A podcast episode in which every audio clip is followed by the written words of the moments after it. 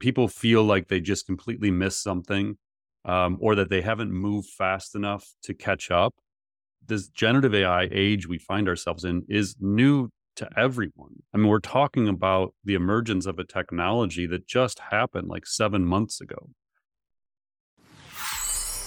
Welcome to the Marketing AI Show, the podcast that helps your business grow smarter by making artificial intelligence approachable and actionable.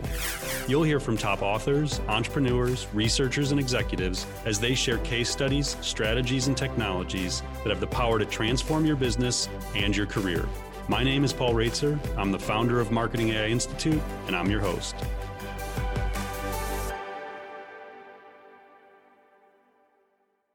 Welcome to episode 76 of the Marketing AI Show. I'm your host, Paul Roetzer, along with my co host, Mike Kaput.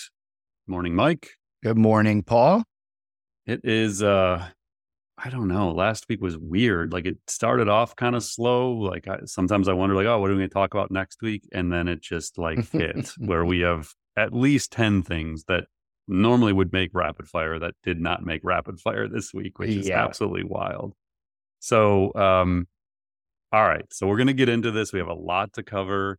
Uh, today's episode is brought to us by Algomarketing. Algo Marketing connects ambitious B2B enterprises to the competitive advantages of the autonomous. Discover our workforce solutions and unlock the power of algorithmic marketing through innovation, big data, and optimal tech stack performance. Visit Algomarketing, that's A L G O marketing.com forward slash AI pod and find out how Algomarketing can help you deliver deeper insights, faster executions, and streamlined operations through the power of AI. So, I have good news and maybe bad news for some people to start us off. So, good news is next week. So, we are recording this right now is Monday, December 11th at 11 20 a.m. Eastern Time next week, so this would be the uh, December 19th episode, is going to be a special edition. We're going to have Kathy McPhillips, our chief growth officer, is going to be back. And we are going to do another like top questions about AI episode. So it's like a special episode, um, which actually was our most popular episode this year. I think the total downloads for the year, the, the 15 questions everyone's asking about AI was the most popular. So we're bringing that back. So that'll be really cool, December 19th. But that also means we won't be doing this. I am actually going to take a couple weeks off. Hopefully, Mike, you are also taking some time off for the holidays. But December 15th at noon, I am like shutting down my brain. Um, so we are not going to do uh, during the holidays, the couple weeks, we are not going to have our regular format. Um, we'll be back with that January 9th. But so again, this is uh, Jan- uh, December 19th. We will do kind of a 15 uh, top questions everyone's asking about AI, which hopefully will be really valuable to you. And then we'll be back January 9th with our next episode. So I, I know that like people are gonna start like dropping new models, and we may have to like show up and do a special edition and come off of vacation for it. I don't know, but I, am gonna try really, really hard not to do that. so um, okay, so with that said, we have a lot to cover in what at the moment is our final uh, episode of 2023 under this format. So, Mike, take it away. All right. We'll try to move fast through some of these topics. But first up, we've got a new report from the New York Times provides us with some juicy details into the chaos that's within big tech companies like Google and Microsoft as they race to deal with the launch of ChatGPT. So, according to interviews with over 80 executives and researchers at these companies, the Times found that, quote, over 12 months, Silicon Valley was transformed as Google, Microsoft, Meta, and others quickly pivoted to focus on building AI powered products when ChatGPT dropped just over a year ago. As the Times put it, quote, the instinct to be first or biggest or richest, or all three, took over. The leaders of Silicon Valley's biggest companies set a new course and pulled their employees along with them in the process, it sounds like players like Google, Microsoft, and Meta may have put aside some of their concerns about long term AI safety in order to release powerful AI products as quickly as possible in the wake of ChatGPT. So, Paul, when you and I read this, we found there were some really interesting points to kind of pull out of this for the audience and connect the dots. Could you kind of walk us through why this is so important to understand what happened in these major tech companies when ChatGPT dropped? Yeah, I feel like this article is just sort of a synopsis of the stuff we've covered in this podcast throughout the year. Um, it's it's written by four, well, byline by four uh, journalists at New York Times, including Cade Metz of the New York Times. And so when I uh, posted on LinkedIn about it, I said this reads like the next edition of Genius Makers by Cade Metz. It it truly does. Like to me, this obviously has been in the works for a while. Uh, I think they have been, you know, again, 80 sources. This has been, they've been deeply embedded for a long time to pull this off. And they obviously are sourced at the very, very highest levels, like directly with the first parties involved in these conversations, because in some cases, they're telling the story of conversations between Yann LeCun and Mark Zuckerberg. Mm. There's two people in that conversation. Like they're they are talking to Yann and or Mark about this. So you know, I think that for me, it demonstrated how unprepared big tech was for the chat GPT moment. How, how, how, even the companies that had the thousands of AI researchers, had the massive labs built dedicated to artificial intelligence, how they really just were not ready for that moment and how it's been very challenging for them to evolve. And so, again, like when I go out and do talks and you're talking to CEOs, and even when I'm talking to leaders of tech companies or product teams at tech companies, I'll often say, like, listen, give yourself a break here. Like, people feel like they just completely missed something um, or that they haven't moved fast enough to catch up.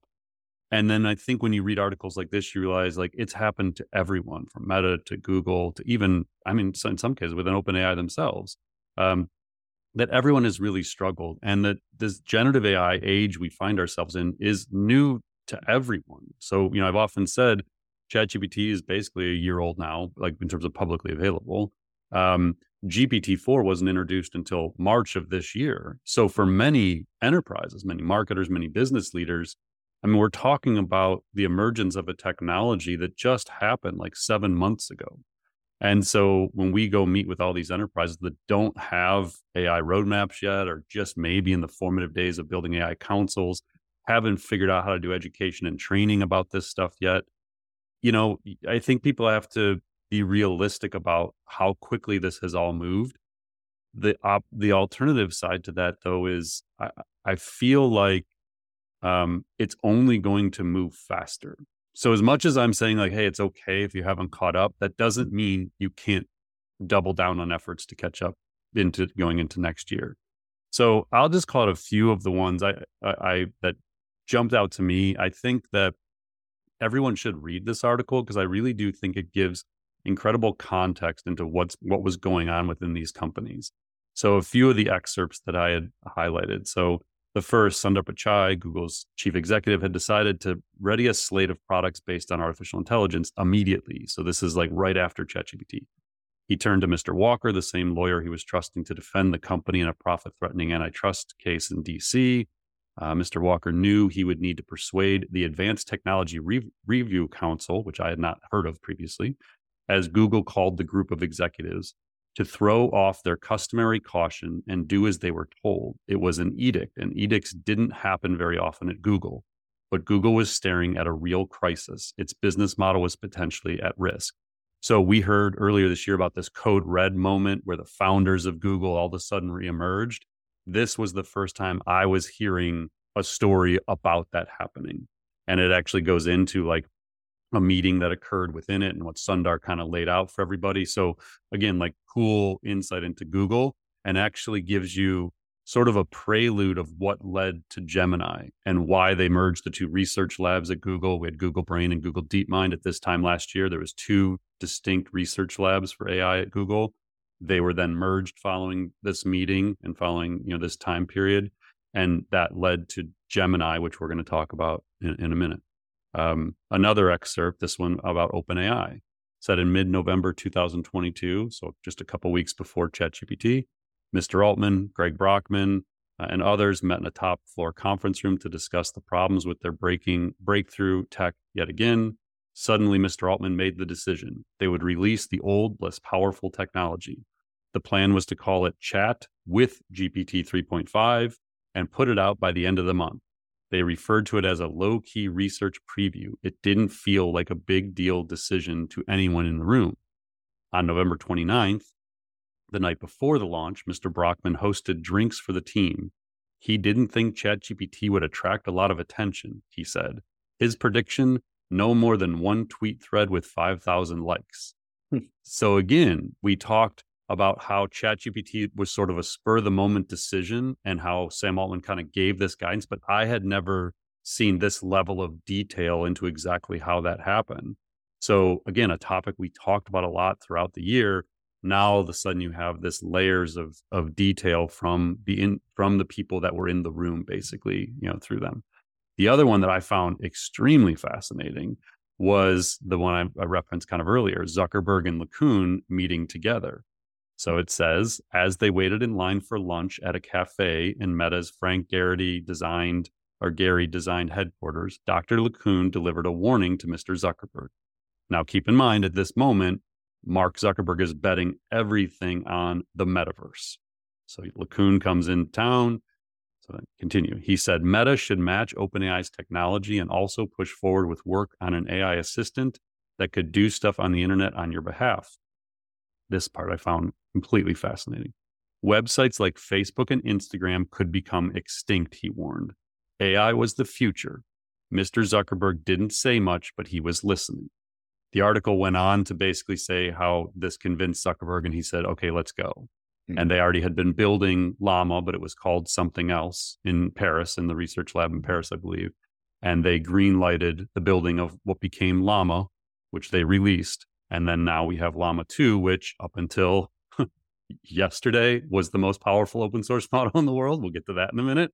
Um, but this is the origin of that. So an entire, you know, Zuckerberg had been told by everybody that the the $10 billion bet he was making on the metaverse was like the wrong play and they needed to be doing AI and he wasn't listening. And apparently standing in line at a cafe changed Zuckerberg's mind to re reinvest in AI instead of the metaverse for now. Crazy. And then the final one was um, they talked they told the story about Microsoft and Satya Nadella and how he came to not just think that OpenAI was interesting, but actually like the future. Mm. So that excerpt was a year later. So this is again, it's telling the story of 2021 when they put their initial investment in, and now we're you know fast forward to 2022. So a year later, Mr. Nadella got a peek at what would become GPT-4. Mr. Nadella asked it to translate a poem written in Persian by Rumi, who died in 1273, into Urdu. Is that am I saying that right, Mike? Do you know Urdu? Yep. Uh, he asked it to transliterate the Urdu into English characters. It did that too. Quote from Nadella Then I said, God, this thing, Mr. Nadella call, recalled in an interview. From that moment, he was all in. Microsoft's $1 billion investment in OpenAI had already grown to 3 billion. Now Microsoft was planning to increase that to $10 billion. So again, like th- this is just like the surface of this is probably like a four or five thousand word article. Um, but those kinds of insights that I have not heard these stories anywhere. So they they may have been talked about before, but these sound like truly embedded sources where they were able to get the highest level access. I assume this is all going in a book, and mm-hmm. they're just like maybe they're releasing it now because of everything that's going on. They chose to start putting out some of these excerpts, but every aspect of this reads like it's going to be in a book. um, and knowing Cade Metz and you know his past writing, I, I wouldn't be shocked if if we don't learn about a new book coming out sometime soon. So you know, I think that it just gives you context of what's been happening, how how crazy truly the last 12 months have been in business, how unprecedented what has happened has been. And I, I am I'm very confident in saying I don't even think that this year begins to prepare us for what's going to happen in 2024. Like I, I think that as jarring and kind of amazing as the last 12 months have been, I think the next 12 months are are going to completely change the way we think about AI, with the way we think about business, the way we think about knowledge work. And this story does a really good job of kind of showing how we're getting there. And in case you thought the year was going to end a little calmer than it started, uh, we're getting some huge announcements before we hit December 31st. So Google just announced its biggest AI launch to date. with the release of Gemini, its new AI model, which is a competitor to OpenAI's GPT 4. This launch came with tons of buzz and some controversy. So, first, let's talk about the buzz. The buzz is around the fact that Google claims Gemini outperforms GPT 4 on 30 out of 32 standard measures of performance. If true, that makes Gemini one of, if not the most powerful, kind of readily available commercial model out there. Now, Gemini is also multimodal, so it can use different types of inputs like text, images, audio to produce outputs. Now, there was a widely shared demo video, which we're going to unpack a little more in a second, where Google showed off what appeared to be some really stunning capabilities. These included Gemini's ability to identify images, solve puzzles, and do things like perform tasks of logical and spatial reasoning, and do it all in real time via a user having a voice conversation with Gemini. Now, here's the controversial part. After some digging, Bloomberg found out that this demo video that's been seen millions of times already had been edited pretty significantly to display Gemini's capabilities in the best light possible. So the conversation that the person is having with the system in the video is actually a representation of a text conversation, not one that was a voice conversation. And what appears to be Gemini recognizing things happening in a moving video in real time actually consisted of feeding the system still images, then stitching all that together. Not to mention, Google shows in the video only really short conversational prompts that are apparently being used to get really, really incredible answers. But these prompts were actually shortened from what was really used, and all the response times were sped up to make the video really punchy and for brevity's sake. So it does appear this system has really impressive performance on some standard benchmarks, but it also looks like Google exaggerated the capabilities in this demo video. Now, that's not uncommon in Silicon Valley, but people are focusing negatively on that as an aspect of this launch. So, Paul, I want to break this down into a couple pieces. First, can you talk us through how significant Gemini as a model is? Uh, like, is it living up to the hype of being as powerful, if not more powerful, than GPT 4? It it does appear. I mean, I think there's a lot to be talked about on the technical side about how they did their uh, research and how they compared it to GPT four. And until they open it up, like until honestly Ultra's available, like the most advanced model, we're not going to really know. Um, so it does appear that it's it's going to be comparable to GPT four you know, if not more powerful. And I think the key differentiator is going to be that uh, one, their data, but um, they built it multimodal from the ground up, meaning the entire model is multimodal. That mm-hmm. not how GPT-4 is built. GPT-4 is a language model that is enhanced with other models that enable image and video and audio. So that is the the core differentiator that they stress in some of their videos is like how it's built is it, it is a single mo- multimodal model from the foundation up. So that's what in theory would enable some of the things that were shown in the video as well as advanced reasoning capabilities and some other unique things. Um, the the question, you know, becomes the, so the their the middle is it pro? I forget what the, the middle one is. They have named uh, pro yeah and, i believe so yeah. Okay.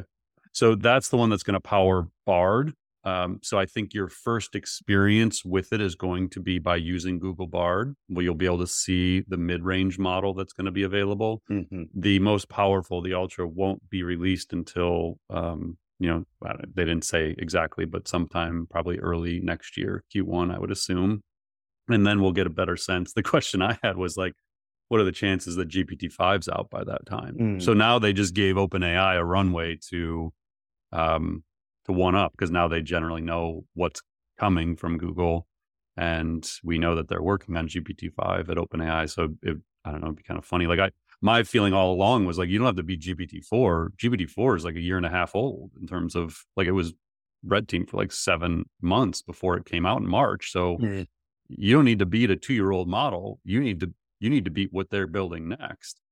Um, so their research did show it will be more powerful. Now, again, how they did it, like how they prompted it and stuff is different. It's not apples to apples, but it, it's not by much, which which really goes to show how truly groundbreaking GPT-4 was mm. and is. That we're going to be basically two years removed from it being built before we have Ultra, Gemini Ultra, and it's only going to be just a little bit better, it would appear, which is a pretty wild thing to consider. Yeah, it's uh, pretty surprising, and maybe we're being uh, we're spoiled now that we have GPT four. But yeah, you would expect something that's been in the works for so long to maybe be a bit more of a step above. Um, speaking of a step above, what about this uh, demo video that appears to be showing capabilities that today Gemini doesn't exactly have? What were your thoughts around some of the controversy people were pointing out? with the videos. I mean, some people have gone as far as to say they were just fake or like really coming at Google over the fact they had edited these videos. Uh, yeah, I mean, to me, honestly, I, I just didn't really get the all, all the, the the the kind of reaction, the crazy reaction to it. Um, so when I watched the videos, my first reaction was they were just demonstrations that there I did not assume they were all filmed in one take, nor did I assume that those capabilities were available now because if they were, they would launch Ultra today. Hmm. So my initial feeling was this is what we always get with these models. Like the AI companies demo something and then 6 to 9 months later we get the thing and it's not capable of what the demo video showed 9 months earlier, but it's like directionally accurate.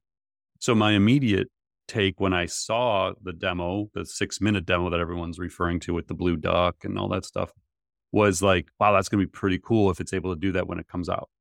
I did not assume it could do it today. Mm. So I was kind of actually more taken aback that people actually thought it was real. Maybe it's just the way they did it and that they didn't disclose it. But again, I go back to the Microsoft Copilot demo video from March.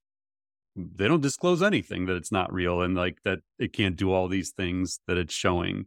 Um, and yet, you know, we didn't get Copilot truly until November of this year. So, mm. you know, March to November is eight months by my quick math. And it still doesn't do everything it showed in that demo video in March.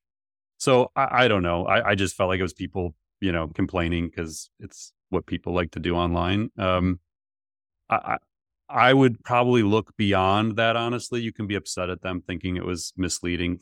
Fine, but I tend to focus more on there's a very good chance it's going to have the capabilities they show in that video when it finally comes out in March or April, whenever it comes out. I would be focusing more of my energy on what does that mean?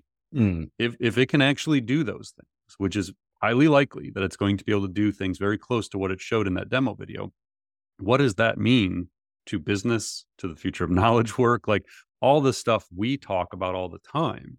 We are going to have models capable of what they show in that video next year, whether it's Gemini right away or it's GPT-5 or it's Mistral, like what Llama 3, this is the future and that future is happening in the next like 6 months. So, I would probably personally just say I, I get it, like I, I get that it's kind of annoying and it was a bit misleading. Move past that. Start worrying about what does this mean when it has these capabilities, not if it has these capabilities. They have the ability to do the things that are shown in there.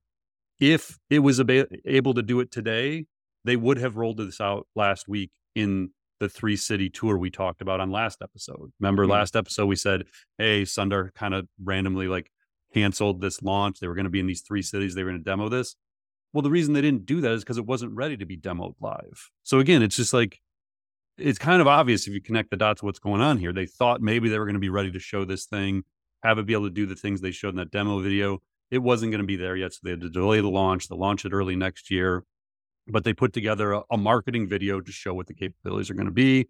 And in a developer post, they actually told you that's exactly what they did. They didn't hide this like it wasn't. I don't know. So um, I don't so, uh, but a couple other interesting quick notes. So one, um, Jeff Dean, the chief scientist at Google DeepMind, did tweet out over the weekend where the name came from, which I thought was kind of interesting. So he said Gemini is Latin for twins. The Gemini effort came about because we had different teams working on language modeling, and we knew we wanted to start to work together. The twins are the folks in the legacy Google Brain team, many from the Palm 2 effort. Palm 2 is the model that currently powers Bard. And the legacy DeepMind team, many from the Chinchilla effort that became Gemini, that started to work together on the ambitious multimodal project we called Gemini, eventually joined by many people from across Google. Gemini was also the NASA project that was the bridge to the moon between the Mercury and Apollo programs, which, mm. If you want to like read into this a little bit, what's the Apollo program? So they're building the bridge to the Apollo program. This is only version one. Like they're very clear. This is like Gemini 1.0.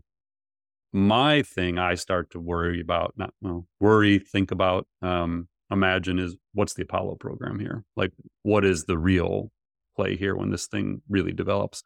And that leads into kind of like my final thought is again, we keep going back to who who wins in this? Like where does this all go? What differentiates Gemini from GPT-5 and you know Llama 3 and and Claude 3.0 whatever.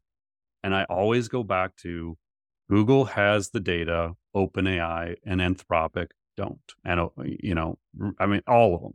So when you think about it, they have Android, Pixel, YouTube, Search, Maps, Nest, Fitbit, Gmail, Docs, Sheets, Cloud, like all this data nobody else has. Mm-hmm. So now they have a more powerful multimodal foundation model and they have the data. Plus, if you look into the technical specs of how they train this model, they use their own chips. That that's the innovation they have. They also use their own data centers and they use an innovative approach where they were like training this thing across data centers nobody else has what Google has. And so I just like, again, I'm not giving investing advice here, but I bought more Google stock. Mm-hmm. Like, I, I just, they, the video could be off. People could be pissed about the video. I get it.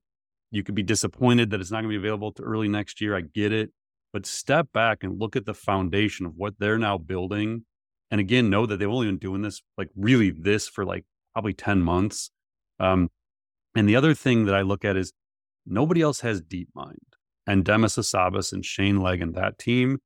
And when you look on the surface of what they announced, you don't really see yet the competitive advantage of DeepMind built into this. The capabilities DeepMind has that's been applied in other areas of AI, other projects, you're not seeing those all played out here yet. And so now imagine this kind of model plus all the innovation DeepMind still has sitting in their lab when those are built in, I, I just still really see a hard a hard future where, where Google isn't, if not the dominant player here, certainly, you know, one of the two or three that I don't see them losing. so I, I'm still very bullish on what Google builds next year. So we did also want to quickly cover kind of a wrap up of the whole chaos and saga of OpenAI because we're now learning kind of what really went down in the recent events at the company thanks to some new reporting from the New York Times. So as we've discussed, you know, Sam Altman, CEO, was suddenly fired in mid-November by OpenAI's board at the time now, it sounds like theories, including many of the ones we've discussed on episodes of this podcast, about why Altman was fired were broadly correct. Uh, the Times is reporting the board was indeed concerned about AI safety. Specifically, several board members had backgrounds in areas of AI safety that caused them to worry powerful AI technology could, without the proper guardrails, do a lot of harm to humanity or even become an existential threat as a whole to humanity. And it appears that several of these board members had long simmering concerns that OpenAI was moving too fast and paying too little attention to safety. Those concerns became much more uh, intense and came to the fore once ChatGPT was released. Because as the Times reports, you know, as ChatGPT and OpenAI's popularity exploded, Certain board members apparently became increasingly worried that Altman was not sharing all of his plans with the board, and that included the details of a possible initiative to build AI chips with the help of investors in the Middle East. All of this led the board, it looks like, to quickly and secretly vote to fire Altman and then spring that decision on him with little announcement or preamble. Altman wasn't the only one, it turns out, that was caught unawares. OpenAI's main partner and patron, Microsoft, they were completely caught by surprise. And it sounds like from this story that after having conversations with Altman to see if he'd actually done anything wrong, Microsoft CEO Satya Nadella decided to throw Microsoft's weight behind Altman. And this is what ultimately resulted in the chaotic battle to get Altman reinstated. That nearly resulted in most OpenAI employees resigning in solidarity with him. As we've previously reported, that battle was one that Altman eventually came out victorious in, and he ousted some of the board members who rebelled against him. So there's probably still many, many more things and details that will come out, Paul, but it sounds like this is kind of wrapping up the phase one of what happened with OpenAI and just kind of giving our audience a sense of, okay, this was about AI safety. This was about a lot of competing visions for the future of the company and the danger of the technology they were building.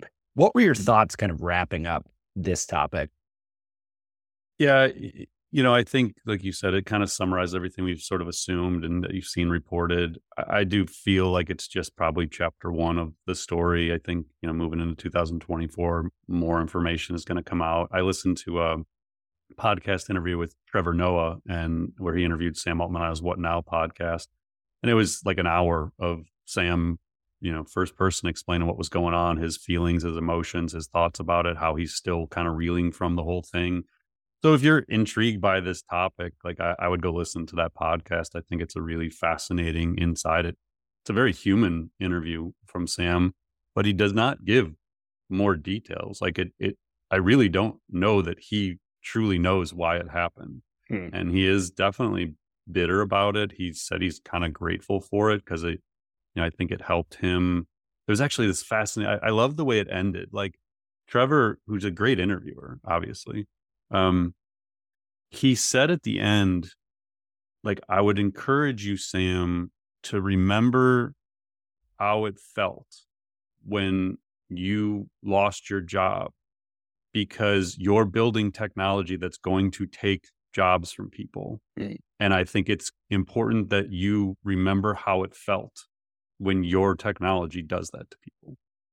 I just thought it was like mm. such a like kudos to Trevor for putting him on the spot and like saying it. Um, but I thought he did a really good job of kind of bringing it around. And I think, you know, that that might end up being the biggest outcome from all of this is like, what is Sam Altman's perspective post this all? Like, I don't know that we're going to learn that much interesting. I don't know that some like smoking guns going to come out and like some massive conspiracy is going to be unveiled or anything like that it's probably not going to be that interesting. Like the theories and conspiracies were probably going to be more interesting than what actually happened. Hmm. But, you know, the impact it has on the people, what happens to Ilya as a result of this? What does he stay there? Does he go? It's been very, very quiet on that front. How does Sam evolve? You don't even get a sense, listen to Sam. He really thinks he's going to be the CEO there that much longer. Like, I don't hmm. know. Like, I thought that was another weird thing is his talking point has been, it became very apparent to me that I'm not needed there basically that that this company can truly function without me as the CEO. And I just thought that was a weird perspective to be so vocal about to where you mm. could almost feel him kind of like I'm going to be here I'll right the ship and but maybe I won't be here kind of feeling. So I don't know. I mean, I, I, it is a fascinating topic. Like I, you know, I think that there's lots more to come, but I, I don't know that the most interesting stuff, like I said, is going to be some grand conspiracy about what happened or anything like that. I think it might be more of a human story, honestly, about how this changed the people involved and how that might affect the future of AI. So, in other news, Elon Musk has posted on X that his ChatGPT competitor called Grok AI is being rolled out to all X Premium Plus subscribers in the US in beta format. He readily admitted that there will be many issues with Grok at first, but that users can expect rapid improvement almost every day. Musk also claimed access would expand to all English language users in about a week or so, and that Japanese is the next priority language since it's the second biggest user base. He also said that hopefully all languages will be available with Grok by early 2024. Paul, you have some personal experience with Grok that you have some thoughts on. I'd love to get your take on where Grok is at today, where it might be going. Yeah, so I did get access when it started rolling out. I was like a Thursday night or Friday night or something like that. And honestly, I wasn't even sure how to do it. I was like, "Where's the access? Like, where do I do I go to a website? Do I go to an app?" And then I realized that there was this icon that looks exactly like the Deutsche Bank logo. All of a sudden, at the bottom tray of my uh, Twitter X um, app, and that's how you do it. So you click this little icon right in the middle um, where this I don't know Spaces maybe was before or something like that. Some other useless app within there. Um, so my first take is this is not a ChatGPT competitor. Like this is unfair to ChatGPT to consider this a competitor to ChatGPT. Mm. So at the moment, it is not a ChatGPT competitor, um, not even remotely close. Um, the first option, and I'll, I'll, pull it up to make sure I get this right, see if they haven't changed it yet. So if you click on it, it says uh, Grok anything, start typing or start from a suggestion. And to give you a sense of this app and what it's for, the first option that it prompts you to give is roast me, Grok. Roast at Paul Roetzer based on their posts and be vulgar. That that is the first recommended use case for this app is to roast you and be vulgar. Um, yeah. So there's no chat history. It supposedly keeps track of your chats. There's no way to do that. I've asked it how. It just says scroll back. Well, there's nothing to scroll back to. Every time you close out of the app, it it's gone. So there's no functional chat history. I can't read you the first thing I asked it because it's not there. I oh no, actually, I took a screenshot because I wondered, like, I don't know how I'm going to be able to go back and see this. So let me see if I can pull this up real quick because it was actually kind of funny. Um, I said, Why did Elon Musk really buy Twitter? This was my first question to Grok. It said, Elon Musk's acquisition of Twitter can be seen as a strategic move to control the narrative and shape public opinion. By purchasing the platform, he gained the power to influence the flow of information and steer discussions in a direction that aligns with his personal and business interests. I think Grok is being a little too honest here. Um, this move also allowed him to promote his other ventures, such as Tesla and SpaceX, and potentially attract more investors and customers. Pretty funny. That's probably very accurate. Um, but I don't think it's what Elon would like it to be saying. So, no chat history. It when it gives you answers, it gives you this like um, wheel of of tweets below it that you can kind of scroll through, completely random, like just user XYZ at, at one, two, three. Like it'll mm-hmm. cite them as a source for something. So there's you can't trust anything it says. Like any of like the tweets it would direct you to, I would never click on these tweets. Like it's going like to a spam account basically. Um so my I guess my overall is it's it's basically a novelty if I didn't have to do this for a living, I would cancel my $22 a month subscription right now. Like it's it it is not worth whatever the premium plus is or whatever you're paying. I don't know what else you get with premium plus, but the only reason I paid for it was to get Grok. So I could test it. Um their their big push is that Twitter data is a differentiator. My big thing is like, is that a good thing? Like mm. there's so much noise and hate and misinformation on this platform right now that I don't know how that's a good differentiator. So yeah, it has real time data, but from who? Like just based on who they're surfacing tweets from, I don't want stuff from those people. Like I want to be able to know it's verified sources. So there's no apparent algorithm that elevates reliable sources. And based on my experience in this app in the last six months, what they would consider reliable sources and what I consider reliable sources are very, very, very different things. So I, am sure it's going to get better. Um, whatever better is, maybe it's more vulgar and better at roasting me. I, I don't know what better is, but my takeaway in in the most objective way I can do this is I don't see a single business application for this product. Like this is not a Chat GPT competitor because there's no truly functional use of it other than apparently real time news that then cites accounts I would never follow or click on. Hmm. So they have to fix the whole algorithm to fix the whole thing. And I, I just don't see that. I feel like they're going to go in the opposite direction where it should go. Now, one funny anecdote was um, so there was a, a tweet where Grok was asked something and it actually replied uh, I'm afraid I cannot fulfill that request as it goes against OpenAI's use case policy. We cannot create or assist in creating malware or any form of harmful content. Instead, I can provide you with information on how to protect your system, blah, blah, blah. So there it appears citing OpenAI's thing. So people are like, hold on a second. Are they just like scraping OpenAI's model? Like, what is going on? Hmm. And so um, Igor uh, Babas, Babuschkin, he's one of the lead people on Grok. He said the issue here, this goes back to what we talked about last week with Google search. The issue here is that the web is full of chat GPT outputs. So we accidentally picked up some of them when we trained Grok on a large amount of web data. This was a huge surprise to us when we first noticed it. For what it's worth, the issue is very rare, and now that we're aware of it, we'll make sure the future versions of Grok don't have this problem. Don't worry, no OpenAI code was used in the making of Grok. So then Perplexity AI's CEO, Arav, uh, who you, I know you're a big fan of Perplexity, mm. he replied, Chat GPT content is corrupting the web, um, which I thought was fascinating based on our conversation last week.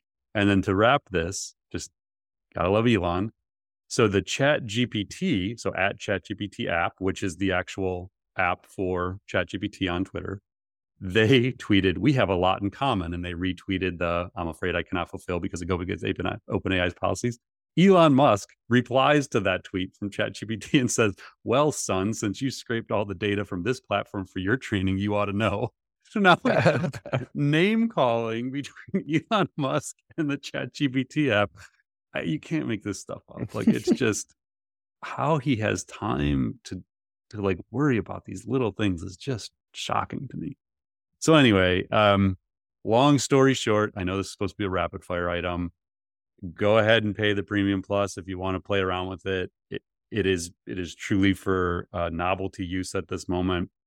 Um, I, I would love for someone to like tell me I'm wrong and there is some actual functional use for this right now. Um, but I, I, just don't see it from a business perspective. I, I, would never use this as an alternative to Claude 2 or hell even Bard. Like it's like so yeah, I, that, that's my take. Keep an eye on it, but otherwise, yeah. So, in some other big news, the European Union has agreed on the details of the AI Act, which is its major law to regulate artificial intelligence, which has been in the work for a couple years now. Now, the law still needs some final approvals, it sounds like, but it appears as if the general structure and scope of the law have now been agreed upon by legislators. The final details of the law have not yet been released. However, based on some earlier drafts of the law, it is expected that the legislation will regulate high risk AI use cases and do things like require big AI companies to follow more stringent transparency requirements. The New York Times is also reporting that chatbots and software that create manipulated images, i.e., deepfakes, would also have to make clear that these are AI generated under the new guidelines. Paul, we've talked about the AI Act uh, for a while now. So it seems like this is a major step forward, but we're still not seeing the final details of the legislation. Is that your read on this? Yeah, I think the, um, you know, just even in the last couple of weeks, we highlighted that this this thing had sort of run into some roadblocks, and it was largely around how to treat these foundation models and whether you regulate the model itself or the the use of the model, the applications of the model. And so, you know, there was a lot of momentum to the fact that this might not actually happen. And so it seems like they may be able to find some agreements at the end to get it to the finish line. So I think it's something we'll dive more into early next year once it's truly finalized and we can really get into it. Uh, the one thing I'll call out, I saw Yann LeCun, who again runs the research lab, AI research lab at, at Meta slash Facebook. He tweeted the EU AI Act negotiations ended. One contentious issue was the regulation of foundation models particularly open source ones. Kudos to the French, German, and Italian governments for not giving up on open source models. Again, context Llama 2, the most powerful open source model in the world, is from Yann LeCun and his team. So they didn't want these regulated. Um, juicy part, now back to Yann's tweet. Juicy part. Quote, the legislation ultimately included restrictions for foundation models, but gave broad exemptions to open source models which are developed using code that's freely available for developers to alter for their own products and tools. The move could benefit open source AI companies in Europe that lobbied against the law, including France's Mistral, which we'll talk about in a moment, and Germany's Aleph Alpha, as well as Meta, which released the open source model Llama. That, Mike, will lead us into our next rapid fire item. So, that company you just mentioned, Mistral, they're an open source AI company, and they just released a major new large language model. But what's curious about this is they did it with basically no fanfare. In contrast with Google's big Gemini announcement, the company actually took a guerrilla marketing approach to the announcement of their what they're calling their MOE 8X7B model. Mistral simply posted a torrent link to go download the model and gave basically no context or commentary about this model at all. Now, this approach caused tons of buzz about Mistral's new model and attracted significant media attention. And that's probably part of the point behind doing it this way. But it is really worth remembering and worth further discussion, especially as we get into 2024. Mistral is a Paris based startup and it's a major open source AI player. They are valued at $2 billion and they raised what is reportedly the largest seed round ever in European history at $118 million. So, Paul, can you talk to us a little bit more about Mistral generally and specifically what's going on with kind of this counterintuitive model release? This is a company that has definitely been under the radar, at least within business circles, certainly with, within even our podcast. I'm not sure that we've even talked about Mistral before. I don't know that we've mentioned them, but they've been a company I've been watching now for a few months. Um, so they were they're, the three founders. They come from Meta. So Yann LeCun's tree. You know, we talk about where these all people all come from. So the three founders come from Meta AI and Google DeepMind. No surprises there. The company was founded in May 2023, as you mentioned, a massive seed round. They actually just closed their Series A today, 415 million more, which put the value of the company at the approximately two billion. Um, my my way of kind of explaining them is I, I, think the best way to understand them is they're what OpenAI was supposed to be. It's like mm-hmm. they're now I don't know if their mission is the same, like protect humanity, but they are building the most advanced models and then just releasing them to everybody. You mentioned it's an MOE model, also something I don't think we've discussed on the show previously. What that means is mixture of experts. So there's an article from Google uh, Brain team in 2022 that we'll put in the show notes that sort of explains mixture of experts. I will do my best for a moment to give you my understanding of it, which I may adapt in future shows. But what we've talked about before is when you train one of these models. So if you think about the large language model as a brain, in essence, when you give it a prompt, it fires every neuron in the brain. Like it, all the parameters fire in this model. So it's trying to pull from its entire training data to fulfill your prompt, to give you an output. What mixture of experts allows the model to do is use a select section of the parameters. So rather than firing the every neuron in your brain, it's firing the neurons that it thinks are going to be the best at providing the answer or the action based on your prompt. And so mixture mixture of experts is um, sort of a step forward in allowing the them to build uh, models that can perform like massive models at the quality and output of massive models, but not require as much computational power and energy to do it. And so again, it's by by finding the right parameters to fire to fulfill the request. So I think the the big takeaway here is um, this is a company to watch. Like th- th- they're doing things, they're opening up things that are going to offer benefits to people who want to build on top of open source. It is also fair to say, I think, that it's Pandora's box. Like they are now putting models out into the world with complete open source that uh, it would appear not only are on par with GPT 3.5, but our friend Matt Shumer um, tweeted, looks like Mistral has a model that's even better than 8 times 7B, and they're serving it to alpha users of their API. Um, it's frighteningly close to GPT 4 and beats all other models tested. This is their medium size. Large will likely beat GPT 4. So here we're talking all about Gemini and these marketing videos. And if we don't like keep our eye on the ball, like we're going to miss what's actually happening, which is people are open sourcing stuff that's going to be as powerful as GPT-4 now and in 2024. Mm-hmm.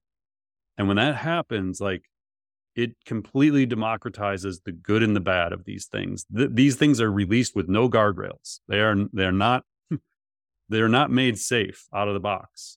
So I, it's just something we have to keep an eye on, and we'll probably be talking a lot more about uh, in 2024. So, going into 2024, Microsoft has also announced what's next for Copilot, which is its AI assistant that performs all sorts of tasks across all the major Microsoft apps. So, these updates include things like the ability to use OpenAI's latest model, which is called GPT 4 Turbo, right within Copilot. It also includes the ability to use OpenAI's DALL-E 3 model within Copilot to generate images and it also sounds like we're going to see some type of data analysis capability, similar to what is available in ChatGPT Plus. Microsoft announced Code Interpreter, which will allow you to perform more accurate calculations, do coding tasks, perform data analysis, and perform visualizations using Copilot. Last but not least, Bing it was announced will also have what Microsoft is calling, quote, deep search. And that uses GPT 4 to deliver optimized search results on complex topics. Paul, what did you make of these kind of end of year updates for Copilot? And just broadly, uh, can you give us a little, uh, some ideas of what's going on with Copilot and its adoption? I've talked with quite a number of large enterprises lately who have access to Copilot. And in, almost all cases that I can think of, it's being beta tested by a small group of people. Hmm. So while these capabilities exist, the things, the three things I'm keeping an eye on going into next year are adoption of Copilot. So it's great that there's five or 10 people in a big enterprise trying Copilot, but when is it actually going to be integrated into the organization? How is it going to be rolled out? Um, so one is adoption of Copilot at the high level. So again, I think you need at minimum 300 licenses before they'll even return your phone call or your chat or email or whatever. So this is only like a large enterprise play at the moment. And so is it going to be moved down to small mid-sized business next year? Like when is when is the average company going to be able to get access to Copilot? Um, so adoption is one. Impact once adoption starts increasing. So, what does it mean to the companies? What does it mean to knowledge work when we start seeing wide scale adoption and integration of Copilot? And then the third is um, the OpenAI saga spooked Microsoft. Like they were already, you know, working on some things to make it so they weren't as reliant as OpenAI for their AI initiatives and and and products and services. But I am sure that they accelerated whatever was going on there when they realized how um, dysfunctional, I guess, OpenAI was at that mm. moment.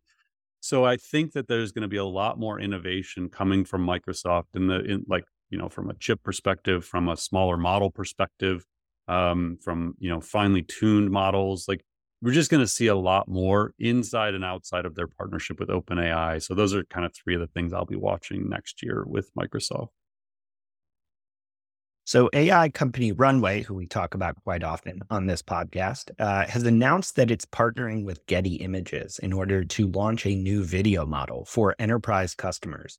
According to Runway, quote, this model will combine the power of Runway with Getty Images' world class, fully licensed creative content library providing a new way to bring ideas and stories to life through video in enterprise ready and safe ways. It sounds like companies will then be able to use this model to build their own custom models that generate video content, using again all that approved licensed content from Getty to do so. Paul, what did you make of this announcement and kind of where Runway is going in terms of building out enterprise grade capabilities? It aligns with what we've talked about throughout the year that licensing is going to be a key aspect of the future building these models. There's all these, you know, open questions about copyright and, you know, infringement and, you know, intellectual property overall. And the the most obvious path is that these companies are going to start or accelerate their licensing programs where, you know, they're using data that they know that is safe for them to use. So I think it's a sign of that. Um, potentially, the more interesting thing was actually just this morning, I, I believe, uh, they introduced something called general world models, which is like a research initiative at Runway. Hmm. And I think this is something that's going to be big going into next year. We've touched on this idea a little bit. Uh, it is one of the drivers of Yann LeCun. Um, is that what we have today are large language models that basically predict the next word in a sequence. That's what language models do. We've seen GPT-4 through ChatGPT, you know, ChatGPT through GPT-4v get the ability to see images and to generate images. We're seeing Runway make progress on the generation of videos. Pika um, Labs, which we I think we touched on last week, maybe they're making breakthroughs in the generation of video. We're seeing a lot of innovation with audio. So all of these things, what they're trying to do, what all these research labs are trying to do, is give the AI an understanding of the world the way we would understand the world. And so the general belief by many in, in the AI research world is that large language models on their own cannot achieve general intelligence. They have to understand the world around them. So, this general worlds model is basically trying to give these things the ability to predict outcomes. So, you know, if a car is dive, driving down the street to predict what is that person standing on the side going to do? Well, to do that, you need like for us humans, we have instinct, we have common sense, we have reasoning about the world. From the time you're a toddler, if you touch something hot, like you're not going to touch it again. You no one told you that. Like you just touched the hot thing and it did, or you went by right. a dog and it it tried to bite you. Like you're not going to go by a dog again. So you learn from the world around you. It's not like you're training data per se. You're not fed this stuff right away. And so I think that's what's really interesting here is like, can we give these things through new training methods instinct, common sense, true reasoning about the world to where you can predict what occurs, what the outcomes of the world will be. If they can make major progress on that, again, they're all trying to do it. Um, that is where I don't even think there's a debate anymore about are we at AGI? Like this is a commonly agreed upon thing. If we can give this to to these AI, then they truly have are at that general intelligence realm. So just something to keep an eye on for sure. So, in our last topic today, Paul, you had highlighted a uh, tweet or a post on X from Andrej Karpathy, who is a major player in AI. Did you want to maybe unpack what you saw for us? It's about large language models and their tendency to do what we call hallucination or make things up. Yeah, I'm still kind of thinking about this tweet. It, it, it was one of those when I read it and I just kind of sat back for a minute. I was like, wow, this is probably like really significant. Um, and, and so I'm not going to like overanalyze this for you. I just want to kind of leave this with you. So as we sort of like wrap up our final um, weekly episode of 2023, I think this starts to set the stage for the kinds of things we're going to be dealing with going into 2024. So remember, Andrej, we just talked about, the, we talked a lot about this year, but certainly a couple episodes ago, we went deep on his intro to LLMs, intro to large language models. So this is someone, if you haven't listened to that episode, go back, go watch his large language model video. But I think that the importance here is that when we're out giving talks, when we're getting asked questions, Mike, I, am sure you get this all the time. People ask me about the hallucination issue. Like, can we mm. trust ChatGPT? Can we trust these models because they make stuff up? And people think that hallucination is like this flaw or this bug in these models. And it's like what's preventing them from adopting it. We can't rely on these tools in, in business because they make stuff up. And what I always say is like a lot of these researchers think that it's a feature, not a bug. Like they think it's good that it hallucinates. Um, but you know the way he explains hallucination was like a totally different way of thinking about it. So I'm just going to read this tweet, and, and like I said, I'm not going to really analyze it for you. I just want you to think about what he's saying here and start to ponder this as we we kind of move into our planning and, and building for next year. So he says, quote, on the hallucination problem, I always struggle a bit with when I'm asked about the hallucination problem in large language models. Because in some sense, hallucination is all large language models do. They are dream machines. We direct their dreams with prompts. The prompts start the dream, and based on the large language model or LLM's hazy recollection of its training documents, most of the time the result goes someplace useful. It's only when the dreams go into deemed factually inact- incorrect territory that we label it a hallucination. It looks like a bug, but it's just the LLM doing what it always does. At the other end of the extreme, consider a search engine. It takes the prompt and just returns one of the most similar, quote, training documents it has in its database verbatim. You could say that this search engine has a creativity problem. It will never respond with something new. An LLM is 100% dreaming and has the hallucination problem. A search engine is 0% dreaming and has the creativity problem. All that said, I realize that what people actually mean is they don't want an LLM assistant, a product like ChatGPT, to hallucinate. An LLM assistant is a more complex system than just the LLM itself, even if one is at the heart of it. There are many ways to mitigate hallucinations in these systems using retrieval augmented generation, RAG, which we talked about recently, to more strongly anchor the dreams in real data through in context learning is maybe the most common one. Disagreements between multiple samples, reflection, verification chains, decoding uncertainty from activations, tool use, all in active and very interesting areas of research. Too long, don't read, TLDR. I know I'm being super pedantic, which I had to look this up. Uh, someone who annoys others by correcting small errors, caring too much about minor details, or emphasizing their own expertise, especially in some narrow or boring subject matter. so I'm being super pedantic here, but the LLM has no hallucination problem. Hallucination is not a bug, it is LLM's greatest feature. The LLM assistant has a hallucination problem, and we should fix it. Okay, I feel much better now so again, just this idea that hallucination is what they do, that they mm. they're dream machines is such a fascinating way to explain what they do. And that search has a creativity problem is so true. Like nothing new is going to be created from search. It's just going to literally pull from everything it knows and then cite that exact thing. And so I think again, as we move forward in next year, we try and figure out what are the use cases for these tools with their features and bugs that they have to understand the limitations may actually be the benefits um, and to find the use cases where you can take advantage of it with all its flaws. And that's why often when I'm on stage, I always say, copywriting is the least interesting thing to me that these things do. Mm. Like having it replace my writing is the thing I'm I have zero interest in. It's all these other things. It's ideation, strategy, being a you know a true assistant to bounce ideas off of. Like I don't need it to be perfect when I use it in those ways. I need it to just help me to enhance my creativity, my own innovation. And I think the more that companies and professionals and leaders start to think about what are they capable of now that we can infuse into our business, like find the use cases where you can find value in them.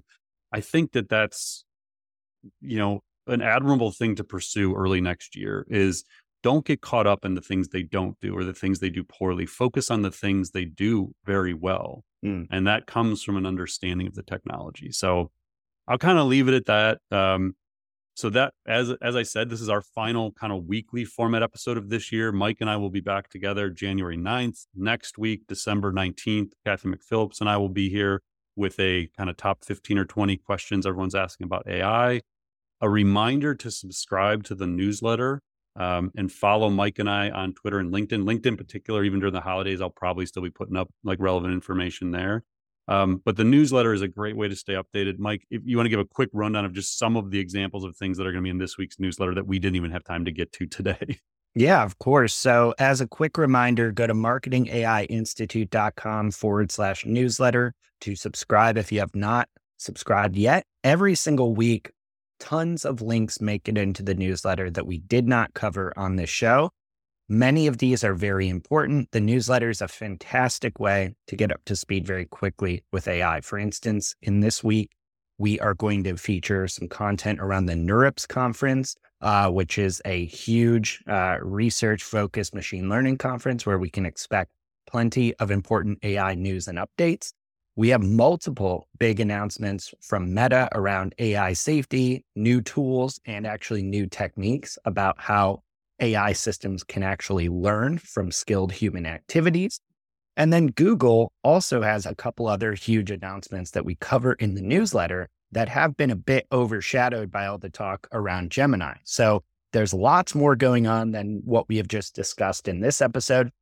and highly recommend you go ahead and try out the newsletter as a way to get up to speed very quickly on everything happening in AI in any given week. And now, Mike, we just hope that nothing too crazy happens that calls us back for an emergency episode. Yeah, right. For the end of the year. All right. Well, uh, thanks everyone for being with us for another episode and th- really throughout the year. I mean, I think the podcast, you know, we went from what 5,000 downloads last year. I, I think we're on path for 250 or 300,000 downloads this year. So mm. wouldn't be possible without all of you listening or watching on the YouTube channel. So we appreciate everybody and all the wonderful feedback throughout the year. Mike, great job as always. Thanks for carrying the news for us every week and bringing it to everybody. And uh, yeah, I'll be back next week. So I'm not going to sign off for the year. but uh, thanks again, Mike. And thanks everybody for being with us. Thanks, everyone. Thanks for listening to the Marketing AI Show. If you like what you heard, you can subscribe on your favorite podcast app. And if you're ready to continue your learning, head over to marketingaiinstitute.com. Be sure to subscribe to our weekly newsletter, check out our free monthly webinars, and explore dozens of online courses and professional certifications. Until next time, stay curious and explore AI.